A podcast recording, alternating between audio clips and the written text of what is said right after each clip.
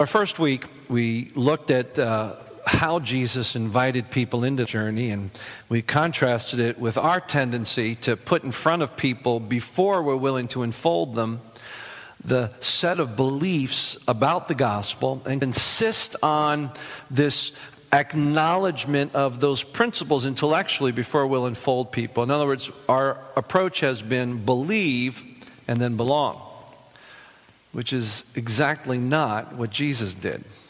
Jesus' approach was belong, join us on this journey, and in the course of it, you'll come to believe. And what that teaches us is that faith is not mere intellectual acknowledgement. Faith is more than concession to ideas. Faith is something that has to be embodied, it has to be experienced. I would argue it has to come alive in us. Faith itself is a gift of God. Why salvation is His work alone. And so we have watched over these weeks this journey that those first followers who responded to Jesus' call come, follow behind me. That was the Greek word. And I will make you. And that word, poieo, just as review, meant I will do an intentional creative work in you. And we saw that in the early stages, they were pretty good times, teaching them to walk, exposing them to who Jesus was. Mostly at that point, observers. And it reached to this point eventually, as we talked about last week, where all of our journeys come to, and that's crossroads, critical crossroads, game changers. And we, we saw one of those game changers in Matthew 16. It's interesting, Jesus doesn't begin by saying, Let's get it straight before you start this journey with me. Who do you say that I am? No, you're wrong. What about you? Who do you say that I am? Okay, you're in. He didn't do that because he was calling them. Remember what Christ says no one comes to me unless the Father draws him? There's this work of God in calling us that uh, we don't often recognize because what we're aware of is our search, our hunger for God, our moments of decision. And we're aware of our role in seeking Him, but rarely aware of God's role in seeking and drawing us. But all of you, who have come to faith in Christ were on a journey to that faith long before you recognized it. God was at work, working in your spirit, helping you reach this point where you could declare, as Peter did in Matthew 16, You are the Christ. Two years into their journey with him, he finally presses them to this point You are the Christ. We have come to believe that you alone have the words of eternal life. John 6. Jesus started pressing who he was to people, and many turned away. They chose a different path. And he turned to his disciples and said, Are you going to leave also? And they said, Where else can we go? So there's a moment of resolve. It's like falling in love. Last week I told you about my falling in love with Vit, and Vit didn't hear it until we played it on tape. And I want to let you know my wife has given official approval of that version. And it's not like I can say, well, there was a moment where I decided I loved her. There was a moment when I recognized that I loved her. And then the next step was to formalize it by commitment and to pledge my life to her forever. I think there's strong basis in Scripture that that's exactly what happens to all of us when it comes to Jesus. There's a point where we just recognize there's no other place to go. And then, in recognizing that faith, Christ calls us to confirm that faith, to formalize it. In Scripture, that's profession and baptism. Profession of faith in Christ, and then entering into baptism as symbolic of leaving the old life behind and going into the new. So, what we're saying is that there is both a call to commitment, but a recognition that we don't force that. That's a work of God. What we do is, in the same way Jesus did, engage people on a journey where they can see and experience the living Jesus. But since the living incarnate Jesus is no longer on planet Earth, how do people experience Jesus? By you and by me. And so, in the same way as Jesus said, Come, follow, follow me, I'll make you, our invitation as the body of Christ on planet Earth is come, follow Jesus with us and be changed and discover. That's so critical that we want to be that type of people. But in allowing people to belong on the way to belief, we cannot let go of the obligation to call people to moments of decision. We need to move people lovingly in cooperation with the Holy Spirit. And as faith is emerging, call people to that type of commitment. We've turned evangelism into a mass production. Same way we make cars, we try to make Christians. Jesus did it heart by heart, life by life, in relationship. That's what we want to do here. Now, we've reached this moment where in Matthew 16 we have this declaration of faith. Now we're going to jump forward to its final end, at least as far as we're going to look at it. And that is God transforming the disciples into that core of individuals through which He would transform the world. He would bring the good news to the whole world. And in Acts chapter 6, as they describe them, these are the men that have turned the world upside down. How did they get to there from here? Well, it's no easy road. There is one particular person who gets a lot of the focus in the Gospels from this moment on. And through his story, we get to see the struggle to be fully transformed into a vessel that God uses for his glory. And of course, that's Peter. I've often thought about why Peter gets all the focus. And obviously, he's the loudmouth. when, when the writers of the Gospels think back to who said something in certain moments, Peter always had something to say. And when he got it right, Man, he knocked it out of the ballpark. When he got it wrong, he went down in flames. But I believe Peter really is a model of the whole journey of all the disciples. Let me remind you that Peter wasn't the only one that denied Christ. They all abandoned him, as Jesus said they would. Peter just did it loudly and boldly. What we see in Peter is you and me and our struggle as well.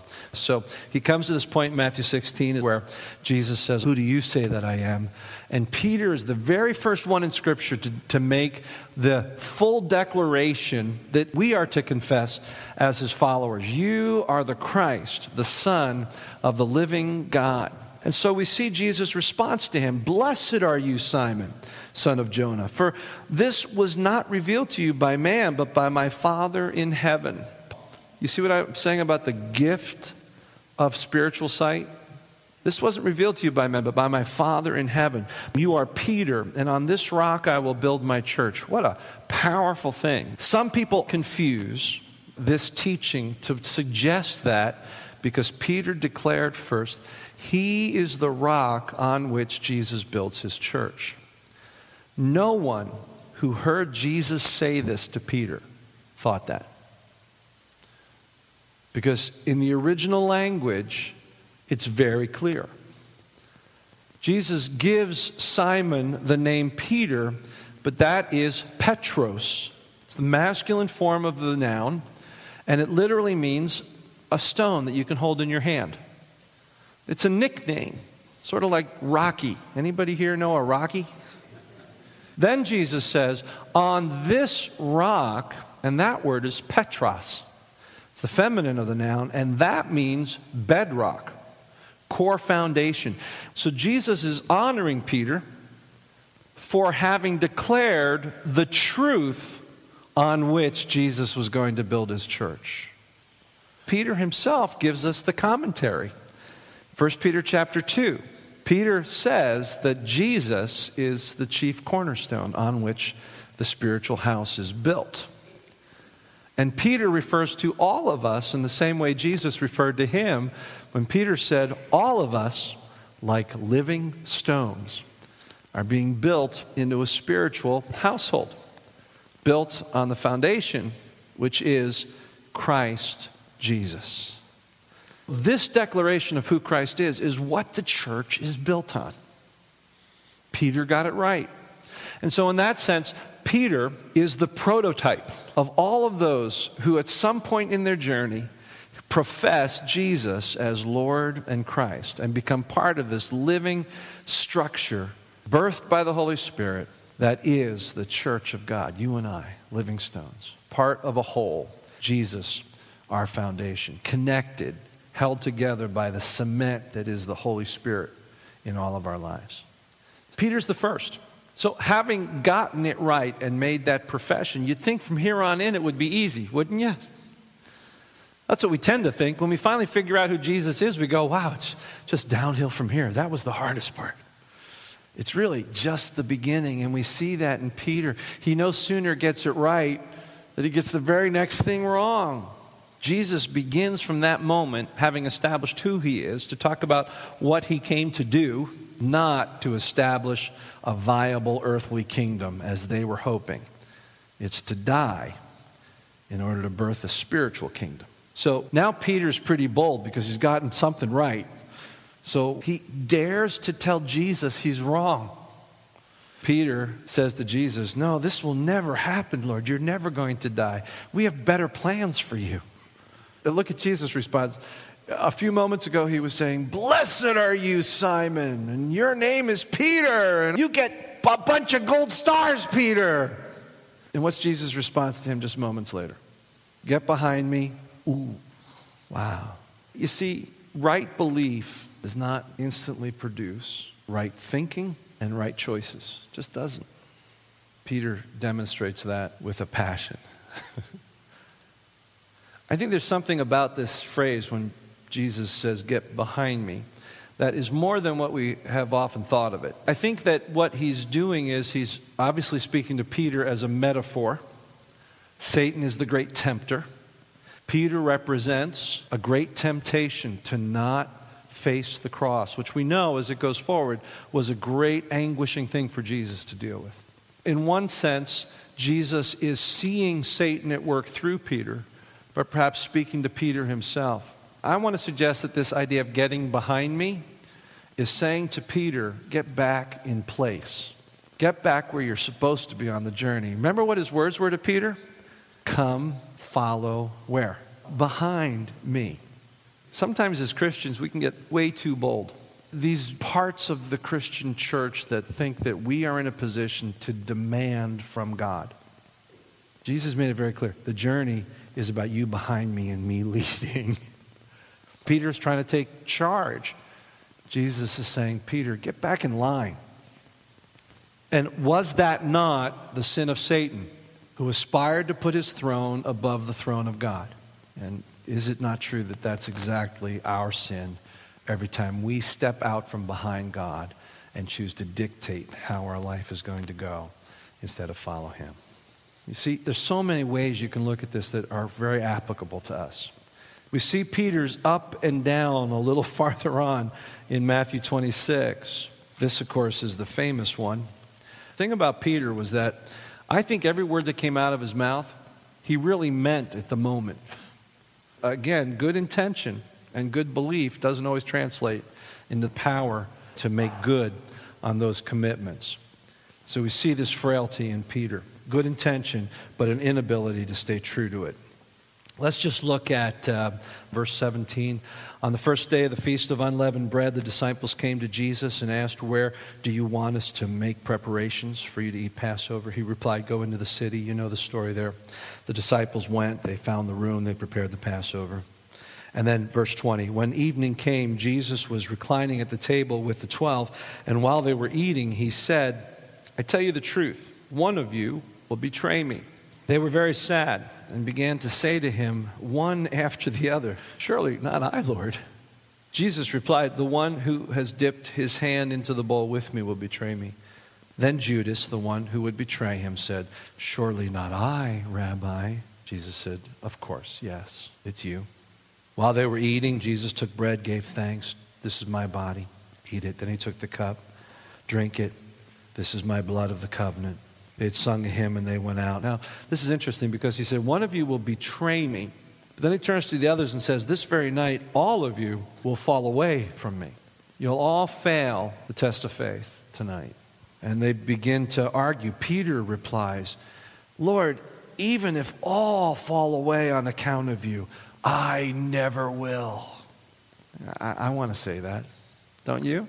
Lord, I'll never walk away. I'll always follow you. Right now, my heart wants that to be true more than anything else in the world. And I believe so did Peter. Jesus' answer I tell you the truth, Peter, this very night, before the rooster crows, you will disown me three times. And what does Peter declare?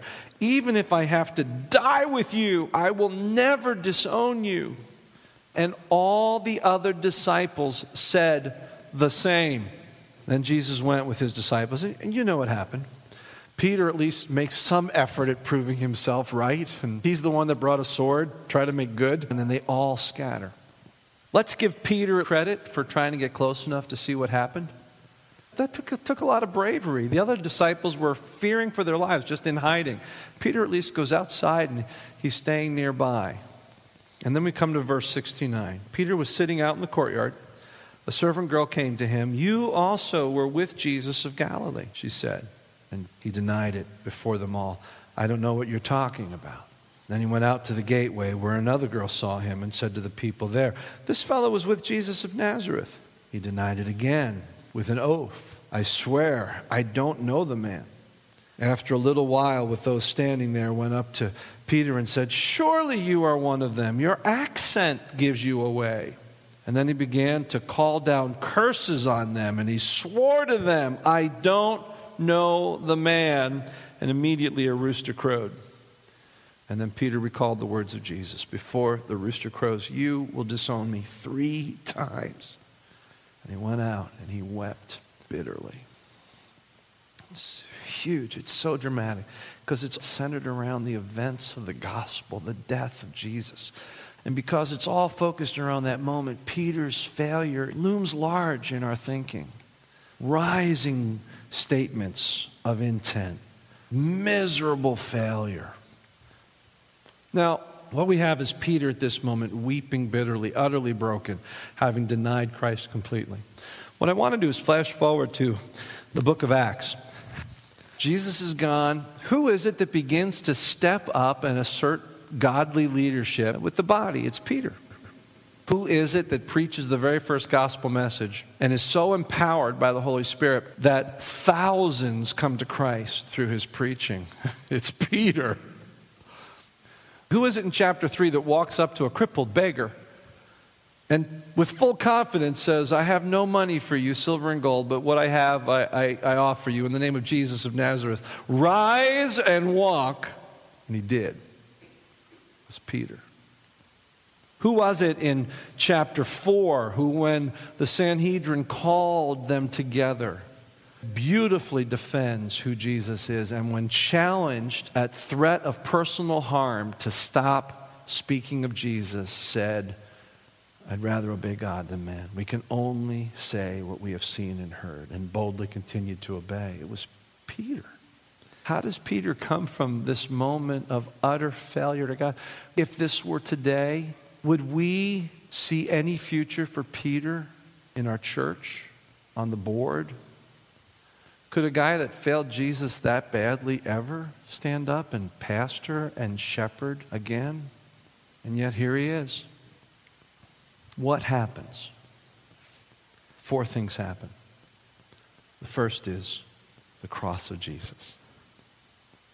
No sin is so deep that God's grace cannot reach it and eradicate it and separate it from our spirits as far as the east is from the west. The cross happened. The second thing that happened was grace and restoration. And of course, that's in John chapter 21. For the sake of time, let me just turn there. After the resurrection, now Jesus finally has an opportunity to be with Peter alone. I'm wondering what it was like, Peter being around Jesus until this conversation after the resurrection. Joy, but this awkwardness.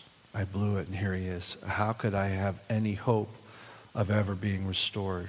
Notice that it's Jesus that initiates the restoration hear him say that it's better for the shepherd to leave the 99 behind and go after the one. See him come for Peter. And in the same way, Peter three times denied him. Jesus brings him to the point of professing his love for him. Peter, do you love me? Yes, I do. And then I, have got work for you. Feed my sheep. And then he says it again Peter, do you love me? I do. Feed my sheep. Do you wonder why it says Peter was grieved on the third time when Jesus came to him and said, Peter, do you love me? Do you think the fact that Jesus forced three confessions of love out of Peter didn't bring him right back to that moment of absolute failure? And then have Jesus say to him, Feed my lambs? That's really powerful. The cross, grace. Third, commissioning. Peter gets his own commissioning in this moment. You, you feed my sheep. You're going to pasture my flock right now. But then there's the calling to the whole, all of his followers, who had all abandoned him and who had all received grace. Go into the whole world and make disciples. Then there's something really critical that happens. That is the difference between you and I, with our best of intentions and belief in Jesus, and the actual ability to make good on that belief. Because you see, where we're left right now, the life of Peter shows us that none of us can make good on our commitment and belief to Jesus. All of us fall away when we try to do it on our own. And so, what's the fourth thing that happens? It's Pentecost, it's the coming of the Holy Spirit. You see, the words of Jesus that we record in Matthew at the end, where he says, Go and make disciples, isn't the whole of the teaching. In Acts chapter 1, we hear more of what Jesus teaches. He says, It's not for you to know the times or the seasons when I'll return, but you will receive power when the Holy Ghost comes upon you. And then, and what's the next words? You will be my witnesses. Jump back three years to the very first moment when Jesus calls Peter and his brother to follow him. What did Jesus say? Come, follow after me, and I will make you what? Fishers of men. Now, here we are, the final thing Jesus says to them. And he says, There's one more thing that will make you my witnesses, my fishers of men, my power in your life. On your own, you are powerless to make good. You will receive power when the Holy Ghost comes upon you, and then you will be my witnesses. See? I love this thought that as we've seen the journey that Jesus calls us to, what we recognize is the great gift of that journey alone. The calling is Jesus. The gift of faith and spiritual sight is Jesus. The gift of redemption is Jesus through the work of the cross. And the gift of enablement that allows us to live a transformed life is a gift of God by his empowering presence in our life. Salvation from first to last is God's work, God's gift. None of us boasts. We all fall short. It's a work of God, it's a gift from first to last. So, just quickly, what are some things as we think about this work of God, this transformation of who we are to those who can say, as Paul did, I can do all things through Christ who gives me strength? What are some of the things that we can see at the end of it? I just want to suggest a couple of thoughts for us. First of all, not just Peter, but all the disciples failed. And so will you and I. That's the first thing. All of us fail, which means, secondly, right belief does not translate into right behavior. Third, God's grace in Christ is limitless. It can restore all of us from any depth of fallenness. Fourth, you and I, like Peter, are powerless to make good on our beliefs and intentions without God's empowerment. Five, the Holy Spirit's presence in our life, which is God's gift to all believers, makes it possible for us to obey, not in our own, but with God's power. Some of you in this room needed to just hear that because you're professing a faith in Christ that's intellectual. You're living for yourself, you're living in the flesh. And Jesus may very well be saying to you, get back in line. Six, salvation itself is the journey that Jesus calls us to. Now, this is the wrap up of our whole series. We talk about the journey, the grace and transformation. And what we recognize is that the whole thing is the good news. The whole thing is salvation. One of the things we've done to salvation is to treat it as an event.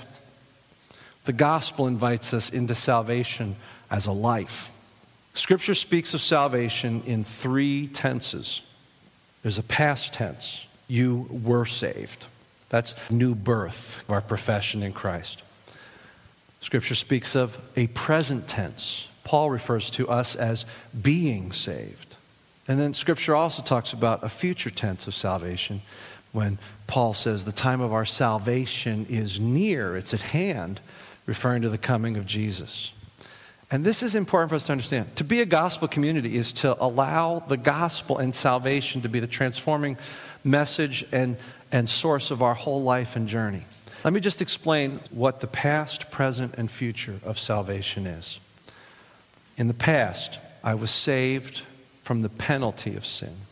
Bible calls that being justified, justification. Christ forgives my sin, gives me his righteousness. I have right standing with God. That's what we think of as salvation exclusively. But there's more. I've been freed from the penalty of sin. In the presence, what I'm being freed from is the power of sin. Scripture calls that sanctification. That's the journey of transformation in an ongoing way that God's doing in our life, for our whole life. Like in the past, I was saved from the penalty of sin and am now being saved from the power of sin. In the future, when Jesus comes or when I go, I'm going to be saved from the presence of sin. That's glorification. It's all about the cross, it's all the gospel. The life, the journey is salvation. Let's commit ourselves. Let's commit ourselves to moving people into relationships so that they too can experience a living Jesus, not just an intellectual idea of him. And in experiencing Jesus in us and understanding the work of the cross, come to faith in him. And let's recognize that that's just the beginning of the real journey.